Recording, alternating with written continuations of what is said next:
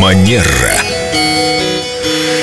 Виктория, здравствуйте. Несколько тем предлагаю обсудить, м, которые нас, увы, шокируют. Первое – это патчи в общественных местах. Да. Например, в самолетах. Я видела. А, Очень популярная сейчас история. Социальные сети тоже активно нам об этом э, каждый раз напоминают.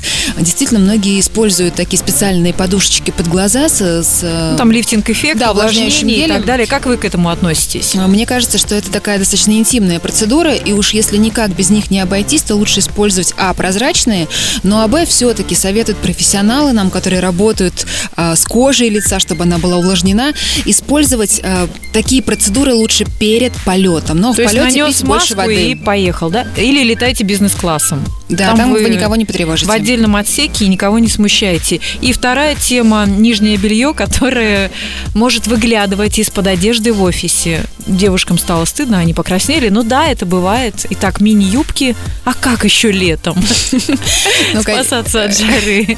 Если мы говорим об офисе, то золотое правило этикета говорит о том, что юбка у нас в районе колена. Все остальное, что желает ваша душа, это после а, 18 часов, пожалуйста. Ну и, конечно, а, выглядывающее нижнее белье уже... А м, бывает, что белье выглядывает выше, сверху джинсы с низкой посадкой или шорты. Здесь, э, Елена, очень простой ответ. А Какое мнение о себе вы хотите создавать? То есть... э, Ну вот точно не то. Точно не бизнес-леди, и точно не женщина высокого уровня, не, выс- не женщина высокого статуса, не высокого полета. класса.